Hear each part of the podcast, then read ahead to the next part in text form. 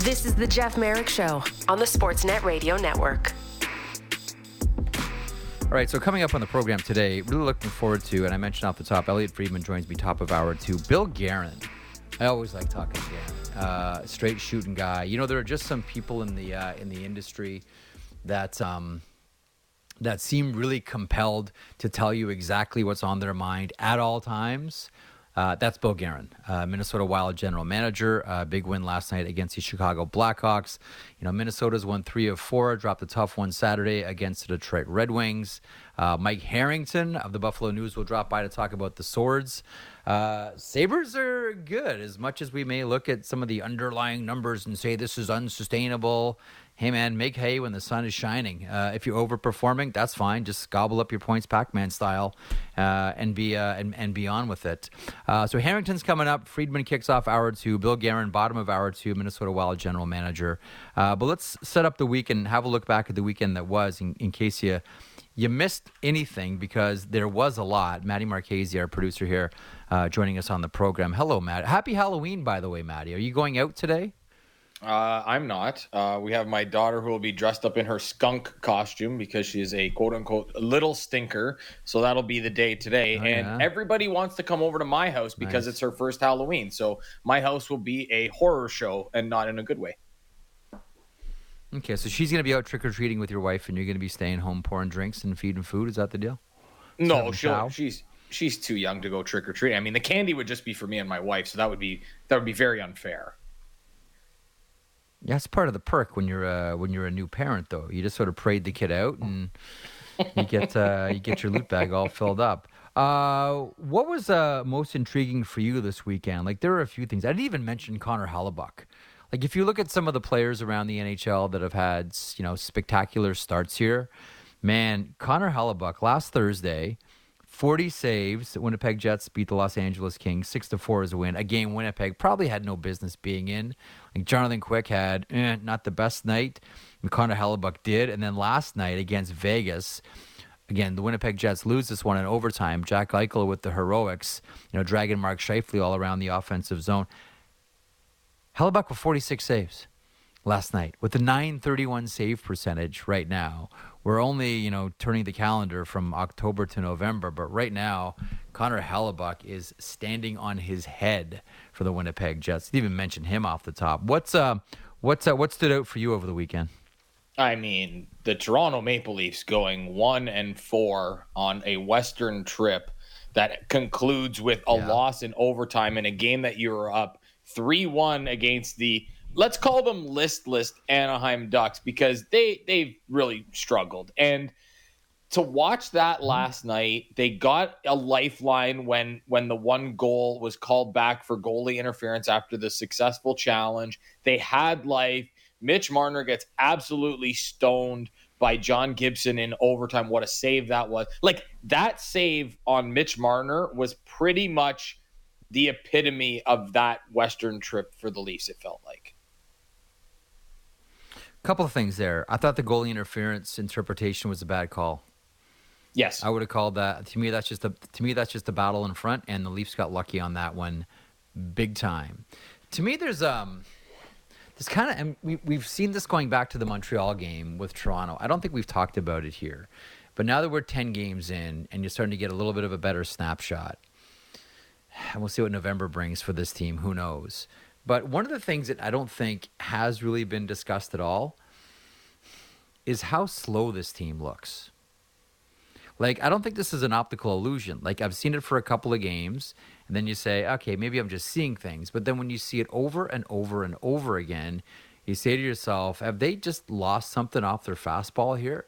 Like once upon a time, what was the saying? Like, don't get in a track meet with the Toronto Maple Leafs. Like there's still a couple of guys that burn. Like make like uh, Alex Kerfoot is still a fast skater. Um, Nicolas Aube-Kubel, who they brought in in the offseason, is a quick skater. But does anybody else look like they're going at top speed yet? And maybe this is why they just look like they're, what was the word you used, listless? Or maybe they look like they're uninvolved or not interested at certain times. To me, Maddie, this team just looks slow.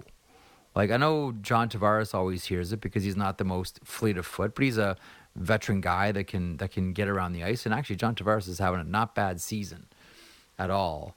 But everybody else just looks like a half step slower than they've been the last couple of seasons. I don't know why. I'm sure through player tracking you can figure out whether this is true or not. But they just look like a slower team than just about everybody else, A, that they play, and everybody else in the league right now, Maddie. That's what it looks like to me. They look slower. Well, and and not only that, Jeff, but when when this is all part of the the regular season doesn't matter narrative, but it almost feels like they're taking it a little too literally right now. Um, you still got to get there, and at this point, they're on an 82 point pace, I believe. That certainly is not going to cut it. Uh, you need 96, yeah. 97 just to get in nowadays. But the one thing that we can yep. say is that the the elite talent on this team, and we can we can talk about the defense until the cows come home because that has been pretty awful. And I understand that there's there's some injuries and whatnot, but you know, the elite players are not carrying this team. And and somebody pointed out to me um, on Twitter, I think it was Michael Amato who does some fantasy hockey stuff for Sportsnet, and he said the gap mm-hmm. between the elite four and the rest of the forwards has never felt so big. And I never thought about it until that moment when he said that. And that really kind of resonated with me because when you really look at it it does kind of feel that way. The bottom six just it's it's a it's a mashup every single game. There's no consistency there. And i know that they're trying to find consistency in the lines to figure out who fits where. But at what point do you have to look at this roster and go we need to start keeping guys together just to have that consistency that we're looking for keeping guys in the lineup to at least help out the top four guys who aren't producing all that well right now, if I'm being honest. And so I, I think that's mm-hmm. a big part of it. And the defense, which we know has really struggled, that's been a problem. And, you know, the thing that we thought might be an issue for this team was the goaltending. And I know Matt Murray's not included in this conversation right now, but that certainly has not been the issue. And that's what we thought it was going to be this year. Uh, we did, and but the, at the same time, though, we did talk plenty, and a lot of other people did about the hospital bracelet issue uh, with Matt Murray. Namely, could he keep it off of his wrist? Um, I want to get into the Vancouver Canucks here, and congratulations, they've won a couple of games in a row. So some of, I don't want to say all, but some of the heat is off in Vancouver now. And one person that that every time I watch them is kind of front and center as being. Well, let me put it this way I think one of the best compliments you can pay a hockey player, well, there's two. One is saying that hockey player could play in any era. And we talked about this uh, with Brad Marchand last week. Like he could play in any era. Pick an era of hockey, the way they get, the way that it was played. Brad Marchand could play in that era. That's a great compliment, I think, for a hockey player. Two, the other great compliment is he makes everybody around him better. And there are some of the obvious ones like Gretzky, obvious Mario. Like there are some of the obvious ones. And I'm not going to compare this player to those two gentlemen, who are two of the best hockey players ever. But I keep coming back to Bo Horvat with the Vancouver Canucks, and and and can't see why this deal is not done yet. He's the captain.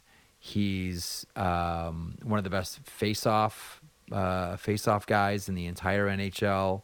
Uh, is a 58.53% at the dot.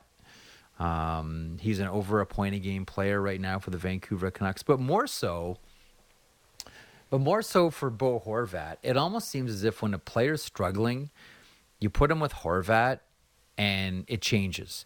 Most recently, that's JT Miller. All of a sudden, we're talking about, hey, JT Miller's turned things around when they put him with Horvat when Elias Pettersson last season was struggling. What was the remedy? Put him with Bo Horvat. There are just some players that make the game easy to play for their teammates, and Bo Horvat is that guy. Let's not forget too. Last year, if uh, if there was an Olympics, he was probably going to be on that Olympic team as well. Um, he's still without contract. Uh, it's the last year of his deal. Free agency, like the old saying, Maddie, you never want to let a player get too close to free agency because the closer you get, the more the player, and certainly his agent says, well, we've come this far. Let's maybe see what's on the other side of this mountain. You kind of never want to do that. Like one of three things is going to happen here. Either the Vancouver Canucks, because I believe it is in their court, either the Vancouver Canucks make Bo Horvat, you know, a knock your socks off, blow it out of the park offer during the season, or they do something after the season, or they lose Bo, Bo Horvat. And I don't know that if you're the Vancouver Canucks and you're the rebuilding Canucks and timelines and you know how long you're going to have you know Demko at this uh, at this at this relatively cheap price. Um, I don't know that if you're the Vancouver Canucks, you can afford to lose someone like Bo Horvat. You know, down the middle, the luxury is Elias Pettersson and Bo Horvat, two distinct players, two different players, and two profoundly excellent players as well.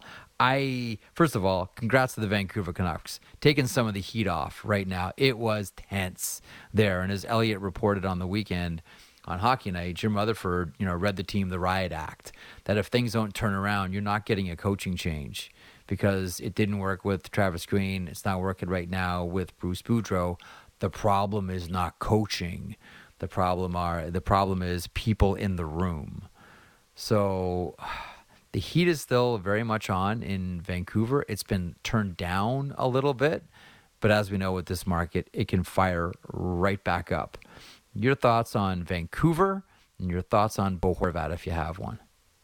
Yeah, Bo Horvat is just one of those, and you talk about a versatile player, right? He does play center, but you could you could absolutely, if you if you ever wanted to move JT Miller back to the middle, you could play Bo Horvat on the wing if you needed to. Like he's one of those players that up and down the lineup. It doesn't matter what the role is. Bo Horvat can play it. He's the captain of the team, and and when we look at you know he's he's an unrestricted free agent after this season, and that's right. What, what, does that what does that number look like? Like how do the Canucks fit this in? Because when you look at comparable deals, the one deal that I come up with is Tomas Hertl's.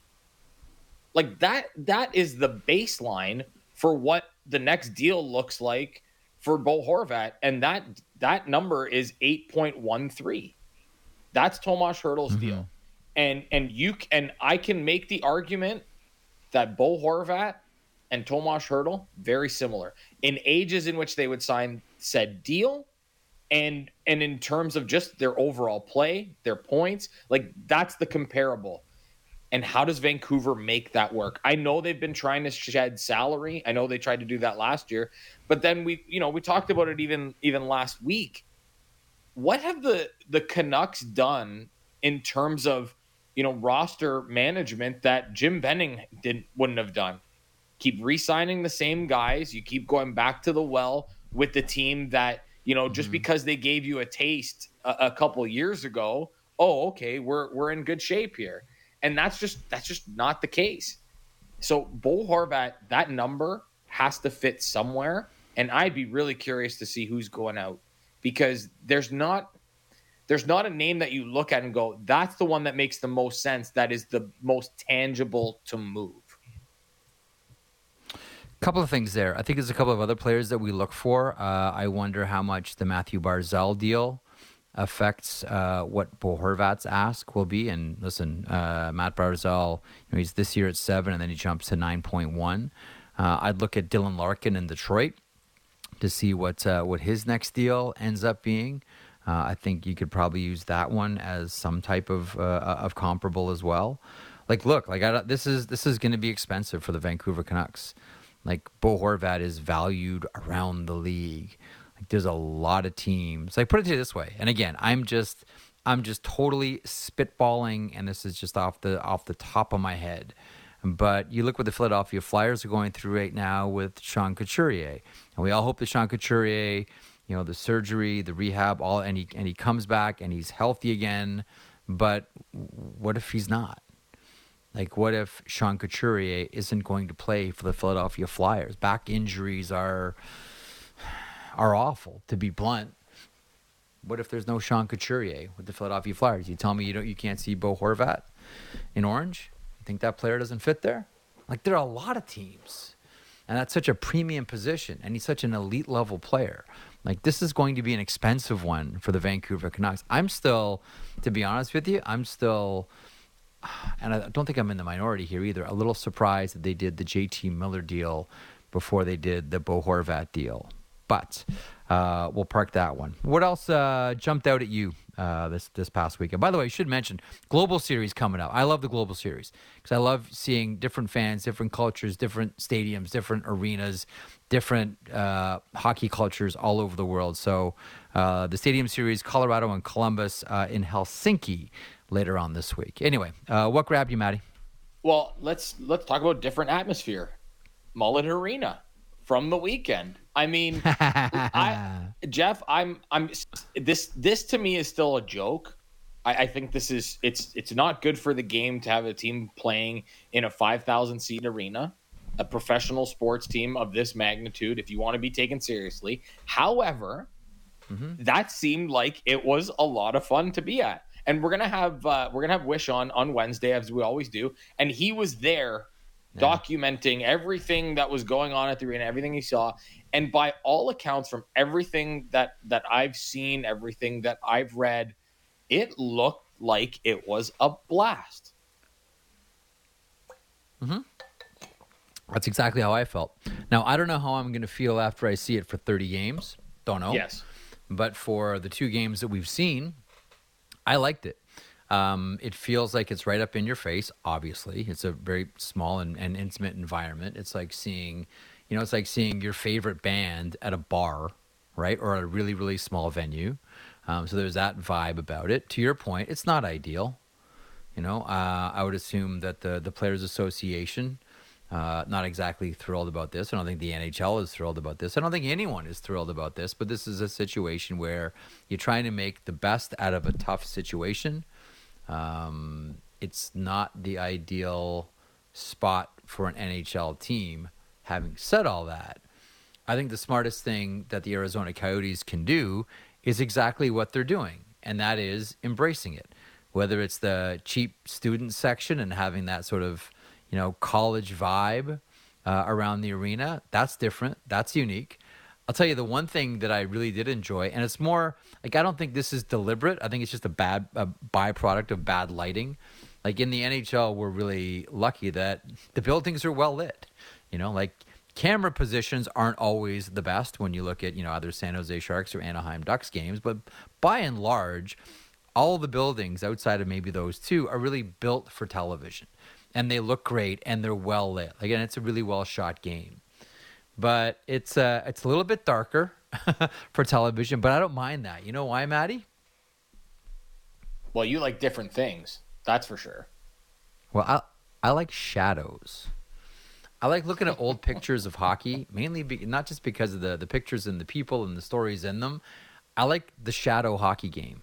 And the shadow hockey game is gone now. Like think about like close your eyes for a second. You're listening or watching. Close your eyes for a second and think about your favorite old hockey photograph, right? Think about your favorite old hockey photograph. What are some of the things that stand out about it? I'm talking about black and whites, or maybe some color, but what stands out? Shadows do. Yeah. Right? We don't see that in the game anymore. It's very rare that you see a great photograph with a shadow attached to it. The shadow game is great. It doesn't exist anymore, but you watch the Coyotes play at Mullett Arena and it's almost like, hey, it's throwback night. Look, there's there's shadows on the ice. To me, and this is how trivial I am. I get really excited about that. it was like one of the first things I noticed, Maddie. I'm like, hey, the shadows are back in hockey. This is fantastic. Call me a loser, call me a geek. I'm all of these things. I get that. But I dug the shadows, Maddie. What about you? Yeah, it's it's definitely different. It's something that um, that we don't see anymore, and I, and I know exactly what you're talking about. Looking back at some of the old pictures and whatnot. Um, actually, speaking of shadows and darkness and Halloween, we have to get this in before we hit the break and get to Mike Harrington. But since it's Halloween, Jeffrey, your favorite yeah. scary goalie mask, we have to get that in. Gary Gary Bromley, Vancouver. Mm-hmm. Gary Bromley, Bones Vancouver Bromley. Canucks uh, for sure. Um, Dave Dryden, Chicago Cougars was a great one. But I just still love, and mainly it's because of the story, uh, the Doug Favell story of the pumpkin mask. So that was painted by, this is 1971. It's around Halloween. it's either the Montreal game on the 29th or the LA game on the 31st. Um, Doug Favell, him and the trainer Frank Lewis, uh, longtime uh, old school Philadelphia Flyers trainer, uh, were talking about doing something with his mask for uh, for Halloween. And Favell said, "Why don't you put some orange on it?" And Lewis said, "Well, why don't you just paint the whole thing like a pumpkin because Charlie Brown and the Great Pumpkin was a big was a big cartoon at that point, and they they went for it on a goof. Um, it's the Ernie Higgins style mask, uh, and that was the that was actually Maddie that was the first fully painted mask in the history of the NHL. Doug Favell. Cheevers was the first to put on, well, Gerry Cheever with the stitches. Right time we get hit, he'd put the stitches on there. But the first fully painted mask was Philadelphia Flyers and Doug Favell uh, in 1971. Gerry Meehan would have been the last player to score a goal on Doug Favell uh, while using that mask. Buffalo Sabres and Philadelphia Flyers 1972. Um, and then that mascot painted over when he uh, when he went to the Toronto Maple Leafs. And really, it's it's really unfortunate because that pumpkin mask belongs in the Hockey Hall of Fame as the very first um, goalie mask ever fully painted. Uh, another one comes to mind is Joe Gratton's Tiger mask, which I think everybody yep. has seen right now. And I mean, how do you not love the Cobra mask of Gary Simmons? Like that was uh, that was a great one too. But the scariest, Gary Bromley, Gary Bromley, Vancouver Canucks going away. Go quick. What's yeah, yours? That- yeah, that was that was a really good one. The the Gratton one for me was the was the best because of the story that goes along with the player, and he was very eccentric, mm. something that you may you may find in a horror movie. Um, and yeah. that that to me was the one like the the story about him when he pounced on someone acting like he was a cat because in a previous life he believed he was a cat um, or a tiger yep. or a lion, whatever it was um, yeah, that whole story. But the Bones Bromley, that's, I mean, that one is, it's so well done. It's so perfect. It's, it's absolutely Halloween. Yeah. If you're interested, by the way, if you're interested in the story of Joel Gratton, um, his book Gratoony the Loony, or Lo- now yes, Gratoony the Loony or Loony Gratoony. No, I think it's Gratoony the Loony. Gratoony the Loony is an excellent yeah. read. Gratoony the Loony, yeah, is an excellent read. Um, he also believed he was a reincarnation of a Spanish conquistador. That's a nice little wrinkle. And uh, for our listeners in Toronto, in the West End, the legendary George Bell Arena, which for my money, along with North York Centennial, now called Herb Carnegie, uh, always had the best ice in the city. Um, for the media there, when he played for the WHA Toros, because they used to practice at George Bell Arena, uh, he went out and streaked the ice with only his goalie skates, went and did laps in front of the media. I think it was on a Sunday morning. Legendary story in the West End of Toronto. Anyway, I'm I'm exhausting myself of Gratoony the Loony stories for uh, for Halloween. But uh, happy Halloween! And if you are out, whether you you know whether you're with your kids uh, or you know even more specifically, if you're out driving tonight, please slow down. If you're a delivery, if you're an Uber driver, if you're delivering food for any of the food delivery companies, please go a little bit slower uh, tonight because there are so many kids around. And if your food shows up late, or your cab or your Uber is a little bit late, please cut everybody slack today. Let's keep uh, all the kids safe for Halloween. Uh, coming up in hour two, Elliotte Friedman from Hockey Night in Canada and 32 Thoughts. Bill Guerin, Minnesota Wild general manager as well. But joining me next to talk about the swords. It's not a horror show there at all. Quite the opposite. He's Mike Harrington from the Buffalo News. We'll talk about Rasmus Dahlin and and company. Where the uh, Buffalo Sabres are having a real nice start to their season. Uh, we'll chat that next with Mike Harrington from the Buffalo News. Marek Show continues across the Sportsnet Radio Network simulcast on Sportsnet 360 covering the Raptors in depth like no one else. The Raptor Show with Will Lou. Subscribe and download the show on Apple, Spotify, or wherever you get your podcasts.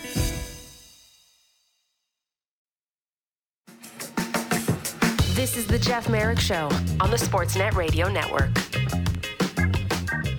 Welcome back to the program. In about uh, 20 minutes' time, Elliotte Friedman, who's uh, landed, uh, coming back from the Dallas Stars Hall of Fame dinner, uh, he'll join me for hour two, get into a number of things from around the NHL, the future of the coaches in uh, in Toronto. That is one of the things that will be up for grabs as well. We'll talk about Dallas. By the way, no Jake Oettinger uh, at practice. Oh, it was tough watching him leave that game against the Rangers on Saturday. Anyhow, we'll get into all that. Also, Bill Guerin joins me in hour two, Minnesota Wild general manager. Uh, big win yesterday against the Chicago Blackhawks. Don't look now, but they've won three out of four. Uh, and looking are looking to uh, kind of cure what ailed them to kick off the season. And don't look now either, but the Buffalo Sabres are a good team. Uh, they'll finish up the uh, October schedule tonight with a game against the Detroit Red Wings. Uh, Mike Harrington joins me now. Uh, if you don't follow Mike, you really should. If you don't read Mike, shame on you. You can follow him at the Buffalo News, and you can also follow him on Twitter. He joins me now. Mike, how are you today? Good afternoon, Jeff. I will fulfill your invoice for that introduction when you send it out to me. there's an old saying in the industry, Mike. There's no I in team, but there's two eyes in invoice. So use that. Uh, use that liberally, my friend. Um, okay, so I don't really have teams that I cheer for as much as I have individual players that I cheer for.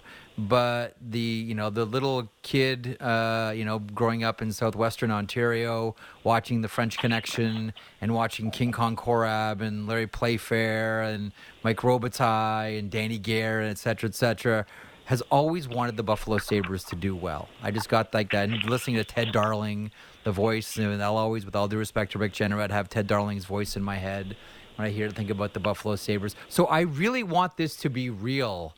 Mike, is this real right now, what we're seeing with the Buffalo Sabres? You know, Jeff, that's what we're about to find out. Um, we've seen this a lot in October. You know, the Sabres played Detroit tonight, yeah. and in the last four the last four Octobers, they're 25, 11, and 5. You know, and things tend to go sideways in November, and they have a tough schedule. So we're going to see. But the difference here is you really have a lot of belief in the coaching, you have a lot of belief in the management, you have a lot of belief in the talent level and the depth that really hasn't been there over time. And you have Rasmus Dahlin, who right now in the first month of the season is probably one of the top three candidates for the Norris Trophy. He is becoming a superstar defenseman yeah. in front of our eyes, and we all know if you want to get deep in the playoffs, you need a superstar defenseman. So yes, this could be more real than we've seen in the past, but we're going to have to have them prove it on the ice. Okay, you're a pro. You got me there right away. Rasmus Dahlin. So the difference that I see this year with Dahlin is there he seems to have no more panic in his game. You know, before nope. it was, oh, just pulled the pin out of this puck and it's going to explode and I better get rid of it fast. Now that's gone. Like I, I, I spoke to someone that who skated with him in the summer who said, "Listen, I've been telling people he's going to win the Norris Trophy this year. Like that's how much I think of this guy and how much he's improved." I remember um, Warren Rychel telling me about uh, how he felt about Mikhail Sergachev when he had him in Windsor in the OHL, and he said he he plays like he's in a rocking chair, or he skates like he's in a rocking chair. He's that comfortable, he's that cool. There's no panic, there's no no nervousness, and I see that with Rasmus Dahlin. Like he's playing in a rocking chair. Everything's cool. He's in control. And I haven't seen that before. You're a lot closer to it than I am. Have you seen flashes of this Rasmus Dahlin before, or is this all new? You've seen little snippets here and there, but certainly not game after game after game. And to me, Jeff, it really goes back to February. He was struggling a lot last season, but then his game picked up a little. He got named to the All Star team, partly because somebody from the Buffalo Sabres had to go. And I think that was a seminal moment in his career. He spent a lot of time in Vegas with Victor Hedman on the ice, on the bench, in the dressing room, and I think that made a major impact. And Victor Hedman made it clear to him, you belong here. You are an all star. You should feel like you're an all star. And I think he left that trip mm-hmm. a different player. The Sabres obviously finished the season last year very strong.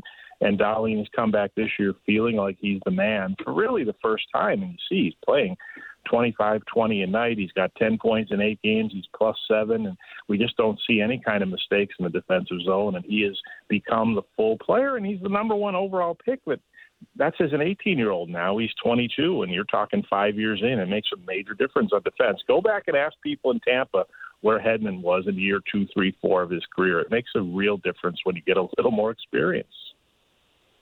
Yeah, and you know what? I think one of the best things that happened with Victor Hedman in Tampa is he had he had Rick Bowness, and you're right. Like yeah. those first couple of years in Tampa, he looked anything but a second overall draft pick. We know the transition for defensemen is always tougher. I remember one game. It might have been one of might, might have even been one of his first games. He's playing for Tampa, obviously, and they're playing Ottawa. And Chris Neil come around the net and just destroyed him. And afterwards, he said, like, yeah, I, this this is this is a whole new experience for me. It's almost I almost need to to learn this game all over again. And you're right, like it took a while. And he had one of the best defensive coaches right there on the bench, helping him and talking to him and working through all these things. Who um. Who do you, who do you th- I mean, other than you know the Hedman Vegas connection, who do you think's had the most effect on Rasmus Dahlin? Like, I'm always curious. Like, okay, so who got through to him? Who finally yeah, you know, this guy that he's in NHL? Is there someone? Is there someone there? Yeah, I mean, I mean, obviously Don Granato is a major factor, and very publicly and privately, he's been in Dahlin's ear about you're the guy, you can be here. But they've done a good job coaching, and Marty Wilford, the defense coach, and the other thing they have Dan Girardi here as a development coach, and I think Dan Girardi's had an impact with all these defensemen. He's not around them all the time, but he certainly has been around enough and has been able to impart some of the knowledge he had in his long career. And you know, this team, when before the injury, said you started the season with Dahlin and Joe Haro and Samuelsson and Owen Power, and and, and they're had they had one of the best young defense corps in the league here till the injury struck, and Dahlin is at the heart of it. You know, that's interesting. You mentioned Marty Wilford as well. He was uh, a former assistant uh, with Anaheim and in San Diego with, with Dallas Eakins before he uh, got the big job. And amongst other people, he was responsible, you know, for helping to, to finish up and get ready for the NHL players like Brandon Montour. Like all those, like the Anaheim Ducks have done a really good job developing defensemen. And it seemed as if Marty Wilford was right in the middle of, I don't want to say all of them, but a majority of them. So that's interesting that you bring up that name because that is like on the business card for Marty Wilford, you know, the NHL defense maker. Like he's he's he's that guy. That's that's interesting that that's one of the first names that comes out of your mouth, Mike. Yeah, and you know what? To me, he had one of the best jobs in hockey at the start of the season. What a anyone would want to coach a young defense corps like the Buffalo Sabres had. Now they're trying to muddle through these injuries, but you know, so far it, it's helped. The goaltending's held up, and and here they are looking at a big week ahead, but uh, definitely playing well enough to to be a factor here at five and three in the first eight games. So uh, safe to say that I don't necessarily think that it'll be like some massive trade or anything. It might even just be an AHL deal. Uh, but the Buffalo's looking for some help on the blue line. Like I've been looking you know, looking through AHL rosters and seeing like, okay, who's carrying too many defensemen? Who could make a deal? Oh, look at there's nine defensemen in Henderson, the the Vegas farm team. Maybe there's a there's a Buffalo Vegas trade uh, that could happen. But safe to say, if Kevyn Adams is doing anything right now, maybe he's looking for some some help on the blue line. Yeah, he is. I mean, they brought in Matt Bartkowski into Rochester on a PTO to give them some depth because they have a couple of injuries in Rochester too. So they've been hit at both yeah. levels here. They're going to make another call up, I would think, in a couple hours here just to have an extra body for tonight. But I think Kevyn Adams is looking. I know certainly he at least kicked the tire on Ethan Bear before he ended up going to Vancouver. But you know, it's still it's Halloween. There's not necessarily a lot out there yet, but they didn't expect to have a need yeah. this early, and right now they certainly have one. Um, share your thoughts with us on on Kevyn Adams' summer. I mean, the summer was spent signing players, not bringing in new players. We know, you know, the Tage Thompson deal was, you know, certainly uh, a significant one. Um, the Samuelsson deal was a significant one as well. But but by and large, it seemed as if Kevyn Adams was saying it's not our time yet to make big moves. How do you think his his summer was?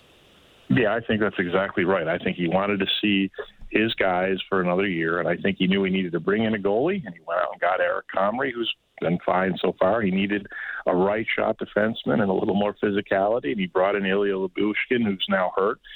And I, I think Ilya yeah. Lyubushkin's missed a little in Toronto, quite frankly.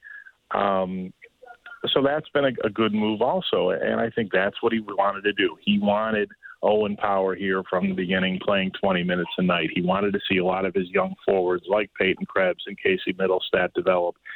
I think he's going to do something at the deadline.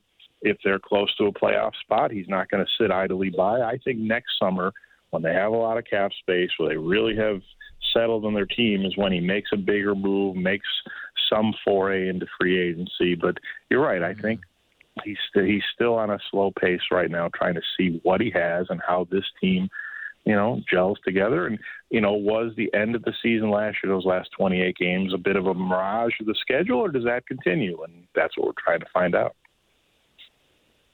Uh, a couple of more things here with you. I want to get your thoughts on on JJ Peterka because I've been telling people, you know, going back to the beginning of the season, like get comfortable with this name uh, because you're going to hear it a lot for a lot of years with the Buffalo Sabres. Like there's there's some players that the organization from the owner on down, you know, they just become favorites, right? Like Zemgus Girgensons was that guy for a long time with the Buffalo Sabres, was a real favorite uh, of the organization. I get the strong sense that JJ Peterka is now that guy, or at least Mike, one of those guys that from ownership on down is yeah, this is this is this is one of our guys.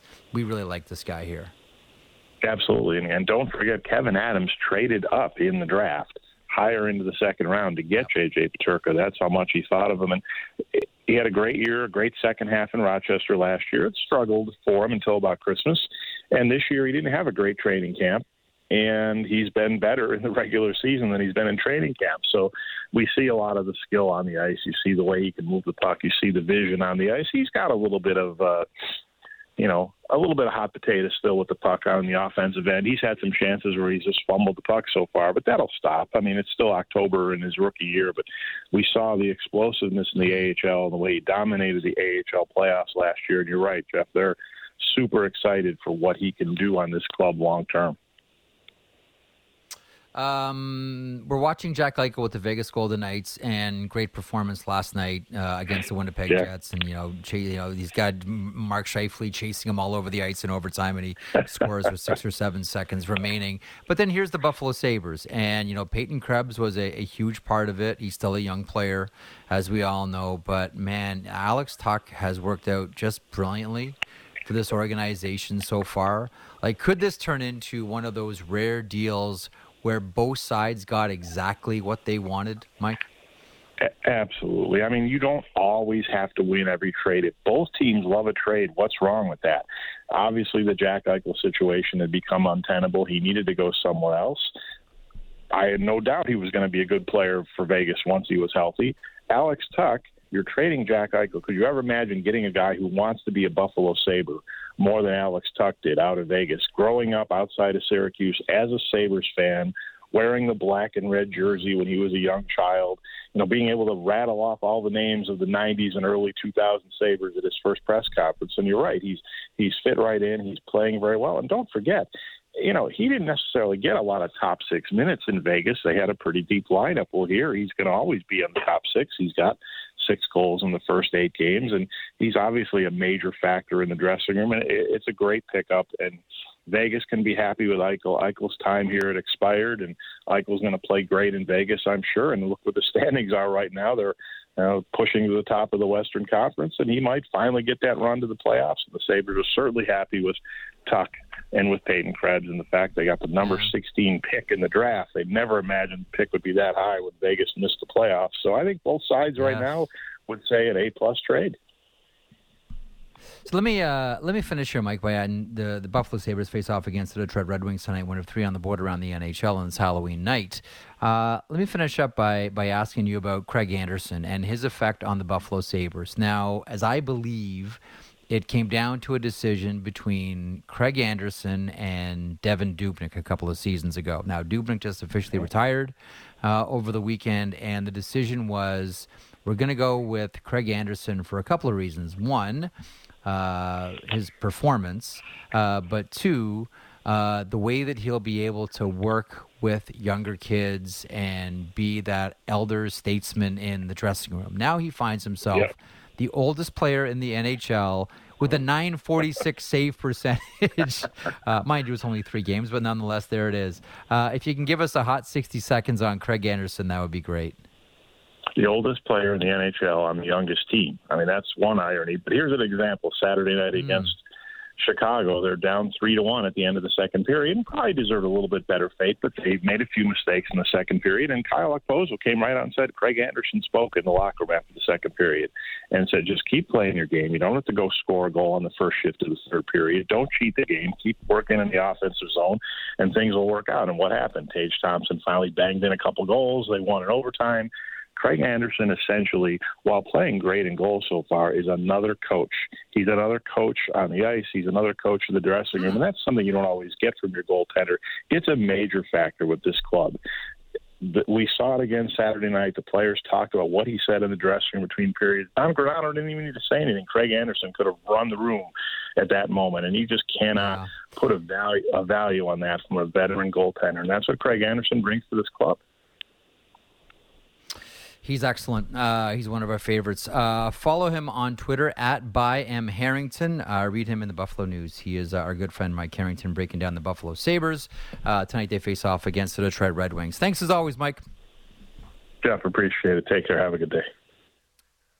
There he is, Mike Harrington from the uh, the Buffalo News. Bill Guerin still to come, hour two. Keep it here smart takes on the biggest stories in sports. The Fan Drive Time with Ben Ennis. Subscribe and download the show on Apple, Spotify, or wherever you get your podcasts.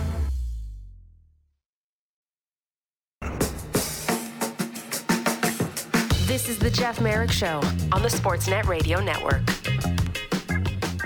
Okay, welcome back to the program. Uh, really quickly here, although it does relate to our next guest. Uh, your three stars of the week in the NHL. No surprise, Connor McDavid Eight points, uh, of course, of the Edmonton Oilers. Second is your first star. Second star, Jesper Bratt of the New Jersey Devils, a seven point week. Was exceptional again yesterday as the New Jersey Devils took care of the Columbus Blue Jackets. He's top five in scoring, having a heck of a season. And star number three, uh, with a 3 0 record, 1.95 GAA, and 927 save percentage as the Wild went three and one in the always challenging four game week. He is Marc Andre Fleury, netminder for my next guest's squad. He is the GM of the Minnesota Wild. He is Bill Guerin, and he joins me now. Bill, how are you today? Thanks so much as always for doing this. Hey Jeff, I'm doing great. Thanks, buddy. Hope you're doing well too. Yeah, everything's uh, everything's good at this end. Let's uh, let's begin with Fleury here, and you know that's always a, a, nice accomplishment. I know when you head into a to a busy week, you say, "Okay, goaltenders, over to you." Uh, your thoughts on Marc Andre Fleury last week? Yeah, I mean, uh, listen, he, he kind of found his game again, and um, you know he, he he played great for us, and I, I think he, you know, not just played played great in net, but he he showed a lot of leadership for our team. I mean, you know, it's no secret we didn't get out of the gates the way we wanted to, and um, you know, he he helped really get our team back on track. Uh, he has been exceptional uh, for you guys. Like he, I know we all think of Marc Andre Fleury, and we think you know the smiling goaltender, spectacular saves. Uh, you know the save that he made on Lidstrom when he was with the Penguins. That's going to be an all timer to hold on to the uh, to hold on to the Stanley Cup there for the Pens. But we think of the happy go lucky guy, and we tend to forget that you know, inside Marc Andre Fleury is a really intense athlete and someone that really hates losing and someone that takes poor performances by himself really personally. I mean, you've seen it a lot closer than we have. Your thoughts on, you know, the the driven athlete that Marc Andre Fleury is. We think of the smiling guy, the happy goalie, but you see the competitor, Bill.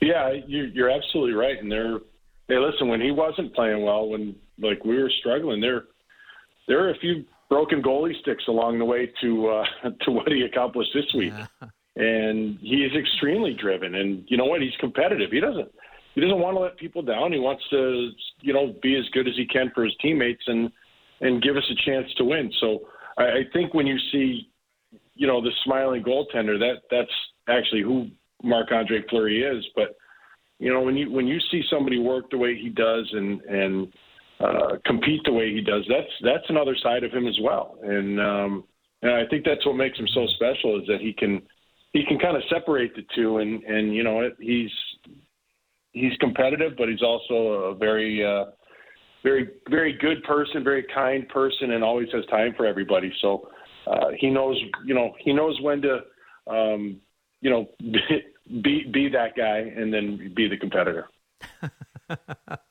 Let me ask you about uh, October hockey with your uh, with your team. You mentioned getting out of the gate slow uh, a little bit. Now winners of three of your last four. I know speed wobble Saturday against the Detroit Red Wings. Um, but I want to ask you about Calen Addison. Uh, seven points, second in rookie scoring. What did you think October was going to be like for Addison? I mean, it's listen, we know it's tough for rookies, but what were your expectations of this young man for October? Well, I mean, listen, he's he's done very very well for us. He's uh, you know been been at the top of our power play since uh, day one of the season. um, in, you know, in, including uh, training camp and preseason, and he's handled it very well. Um, you know, my expectations were, you know, not not this high, um, but you know, he's he's exceeded them, and um, you know, he's handled it really well. And I, I think, you know what, for a young kid, sometimes you just you know, they they want to dip their toe in and, and kind of takes a little while to figure out. But he's uh, no, he's been very very good for us, and um, you know, I, I think he's a he's a big reason that uh, you know our power play has has really turned around this year. Uh, let me ask you about another defenseman here, and that's uh, Matt Dumba. I don't know why I'm fascinated with things that I'm going to spit out here to you, Bill, and maybe you are, and maybe you could, you'll just laugh it off. I'm not sure, but um, so Matt Dumba last week uh, became only the fourth player to get a fighting major against both Matthew and Brady Tkachuk. He joins a list that includes Ben Chiarot, Jeremy Lauzon, and Blake Wheeler. Your thoughts on what you've seen from Matt Dumba so far this season?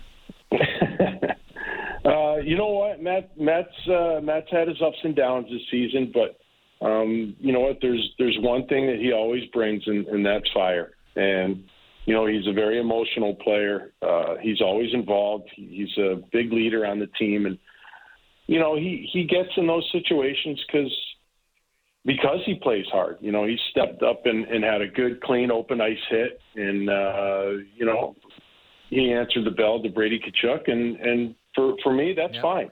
I, I have no problem with that at all. I think it's, uh, you know, when you play hard, uh, you know, sometimes you have to do that, and you know what, for for Matt to do that and, and take Brady out of the game for five minutes, it's that's good for us too. Like mm-hmm. we, I, I thought it was great, and you know what, like like I said, Matt Matt's had his ups and downs this year, but he's he no matter what, he's a, a big part of this this team, and um, you know we we appreciate the you know the the emotion that he plays with every night.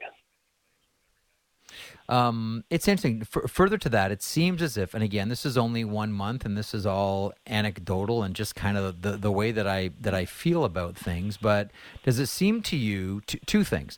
Does it seem to you that the game now is getting edgier, bordering on nastier. Now that you know everybody can skate, everybody can shoot. Like the uh, the elite play in this game, like the skill set that these athletes have is well, it's it's the best that we've ever seen, to be blunt. Um, and also too, that where once upon a time maybe pressure didn't start until after Christmas, pressure now for everybody in every organization at every single level starts at game one. Like, does it feel like there's not like there's not and it's not an 82 game season it's 82 one game seasons? Like everything is like a season audit at the end of every single game. Does it feel that way to you as a general manager of a team? Oh totally. Go, herb brooks used to always say it. He says you got to play one game 82 times. And that's really the way yeah. it feels like more and more every year. And um you know what? There's just there the league is so close we when there when I came into the league, there were 21 teams. You know, 16 made the playoffs. Now there's 32 teams. 16 make the playoffs.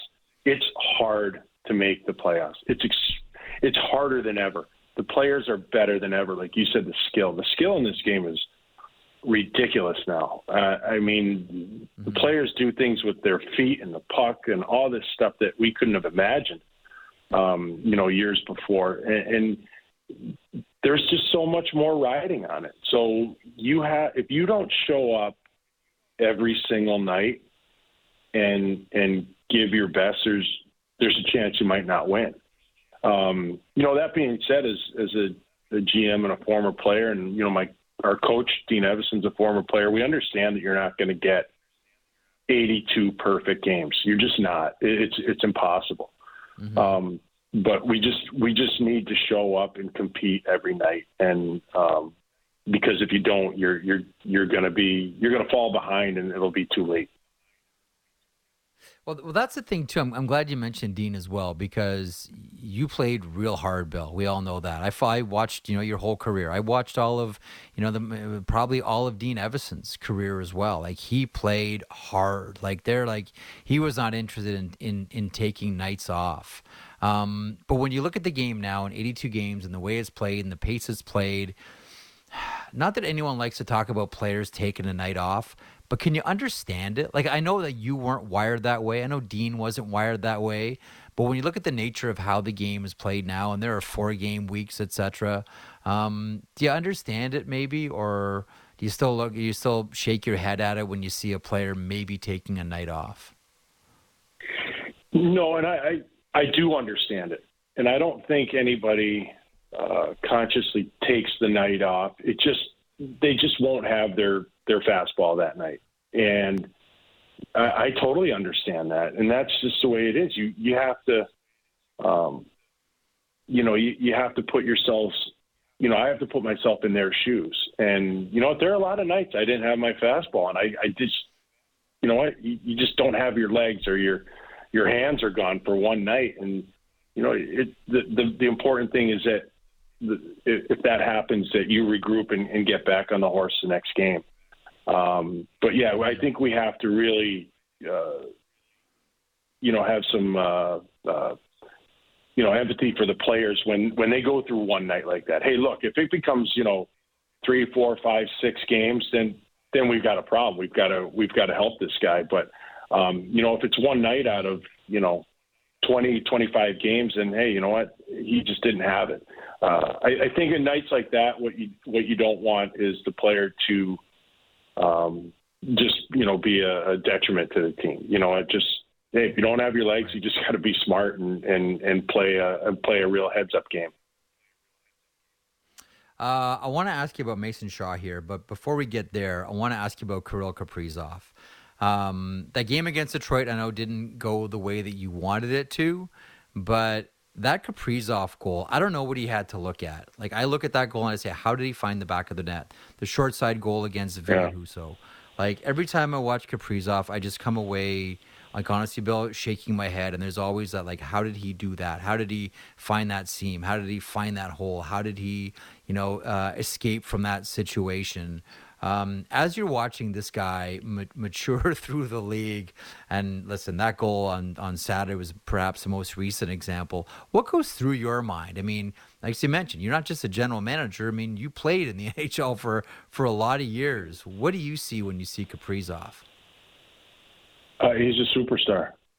I mean, it's it's like when I when I played in Pittsburgh and then I worked in Pittsburgh and I had the the luxury of watching uh, Sidney Crosby and Evgeny Malkin every night, and you're something something special always happened. Like it just and it brought you out of your seat, and you're or you just shake your head and how do you how did he do that? Um, and then you know you go to other games that don't have a Sidney Crosby or Evgeny Malkin, you're like, well, when's somebody going to do something like that? And it just doesn't happen. And I feel that. Mm-hmm I feel the same way with Kirill in that he's always going to do something to just kind of bring you out of your seat or make you just make you say like, how, how did he do that? And um, he's a very special player, and yeah, we're we're lucky to have him. He, I mean, the Detroit game, I, I I don't know how long he had the puck on his stick in the third period, but it was an awful long time, and um, you know, it, he was just, yeah, he, he he's incredible. He's so much fun to watch. You know, we always talk about players that you would pay money just to watch. Kirill Kaprizov's in that uh, in that mix and in that conversation. Okay, uh, other other end of things. Uh, personally, I love players that you know slug it out in the American Hockey League and then get their chance uh, and make the most of it. You know, Mason Shaw, you know, pounding it out with the, you know, Tim Army and the Iowa Wild for, for a few years and, you know, a call up here and a, and a, and a call up there. Was really happy to see him score his first goal. Just knowing how much that means to anybody, really, but someone who's a fourth round draft pick, Medicine Hat Tiger, slamming it out in the minors for a while. Uh, your thoughts on what you've seen from, from Mason Shaw and, you know, watching the kid score his first goal, that's always special. Yeah, Andy, Andy's overcome three ACL surgeries. I mean, this kid is this kid's just good character through and through, and he, he's just he's fought through a lot more than than anybody really knows, and um, you know, and it, it's been physical, it's been mental, it's you know, it, it's hard to overcome those types of injuries and then just keep slugging it out in the minors, and you know what? But uh, when you got when you have the type of character that that Mason does, you you make it happen, and you know he's he's the the he's a perfect example of what you want your young players to uh, to to be like. You know, don't take no for an answer. Create your own opportunity. Don't don't be deterred just mm-hmm. because things aren't going your way. Just keep going and keep going, and and you know what, you you can do it. And you know, it was so good good to see him get rewarded last night. Absolutely. Um, before I let you go, I was just talking to Elliotte a couple of seconds ago, and he's just come back from Dallas. He oh, the, sorry to hear that. Dallas Stars Hockey Hall of Fame. Yeah, you know, I, I do I do it daily. He's my he's my work spouse, as my wife calls him. Yeah, absolutely. Um, so he uh, so he's just come back from Dallas for their Hall of Fame, and we are talking about you know other teams doing it. It's it's a it's a wonderful thing. It's an it's a wonderful event that Dallas had, and other teams do this. Um, has the Minnesota Wild, to your knowledge, ever discussed that doing their own hockey Hall of the Minnesota Wild Hall of Fame? We we actually have discussed it. Um, you know, nothing's uh, set just yet, but I mean, it's something that could very possibly happen, and uh, in the future. But um, we uh, un- unfortunately we don't have it. But I, I do think it's a nice thing. You know, there's so many good players in, in the game. Uh, you know, like, like Hatch and you know Bob Gainey that that are, I mean, they had such a huge yeah. impact on on the Dallas Stars, and like it's nice. It's nice for them to be recognized. It's nice for the fans to to be able to recognize them and and kind of keep them in their family. And you know, it, I I think it's really cool when when uh, when teams do that. Yeah, I do. I uh, I feel the exact same way. Um, listen, uh, October is uh, you know after tonight uh, come and gone. Good luck in November with the Minnesota Wild, and good luck the rest of the way. Always appreciate our conversations, Bill. You be well. Thanks, Jeff. You too. There is Bill Guerin, general manager of the Minnesota Wild, uh, turning things around in a very competitive division, one that now houses the Stanley Cup. That is, of course, the Colorado Avalanche. So, three games on this Halloween uh, the Red Wings and the Buffalo Sabres.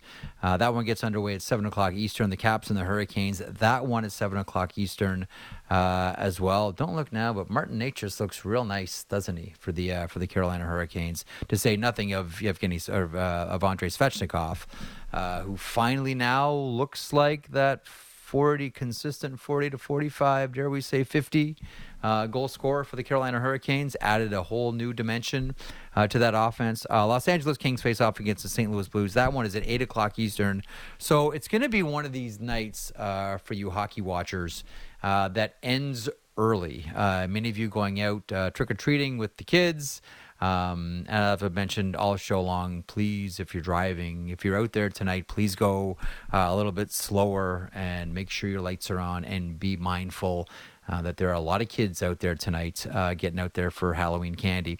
Uh, let's bring our producer back into the program, Matt Marchese, and uh, heard from a couple of people there, most notably Bill Guerin and you know, Marc Andre Fleury, the third star of the week. You, you, look at the Minnesota Wild and you say to yourself, Maddie, if they're going to do anything this season in a really, really tough division. And we know all about, you know, the hatred between them and the St. Louis Blues, the rivalry with the Avalanche, the Minnesota Wild, and the Winnipeg Jets always have knockdown, drag them out games as well. Uh, how do you see the, the Winnipeg Jets fit of the uh, the Minnesota the Minnesota North Man, where's my brain today? The Minnesota Wild figuring into that conversation, figuring into the Central, and how crucial is it for Marc Andre Fleury to have the type of season that we just saw him have this past week. There we go. Managed to spit all that out. Yeah, it's it's one of those things they don't have. They just don't have the cover in that. Like I like Filip Gustavsson, but he's not the cover like they had with Cam Talbot last year at the end of the year, right? And I think that's why that's why they so, wanted the duo. Yeah, yeah, and and I think that's why there's an exclamation point on Marc Andre Fleury season, or at least there needs to be, because he's going to be the guy that ends up, you know, being the workhorse for this team.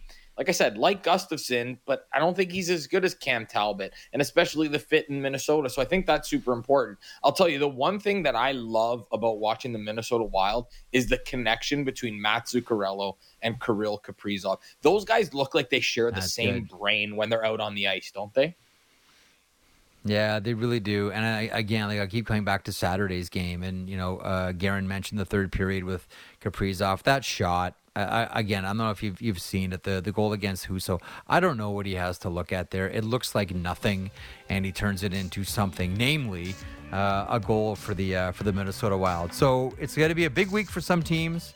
Uh, we always look at the teams that have four games, and this week it's the Ducks, the Sabres, the Canes, who you'll see in action tonight. You'll see the Sabres in action tonight as well. The Red Wings, see them in action. The Panthers, the Kings, who you'll watch, and the Washington Capitals. Two game weeks for the Blue Jackets and Avalanche. That's the global series in Helsinki. Uh, the Minnesota Wild, the St. Louis Blues, and the Winnipeg Jets. Thanks to everybody who took part in today's program. Bill Guerin, Minnesota Wild General Manager, Elliotte Friedman, welcome back from Dallas. Mike Harrington of the Buffalo News, our producer Matt Marchese, technical operator Lance Kennedy, and making the whole thing look presentable. And that's tough when you're dealing with me. A big thank you, as always, to Jen Rolnick. Back tomorrow for more of the Marek Show across the Sportsnet Radio Network and Sportsnet 360. Happy Halloween. Be safe, have fun, get candy.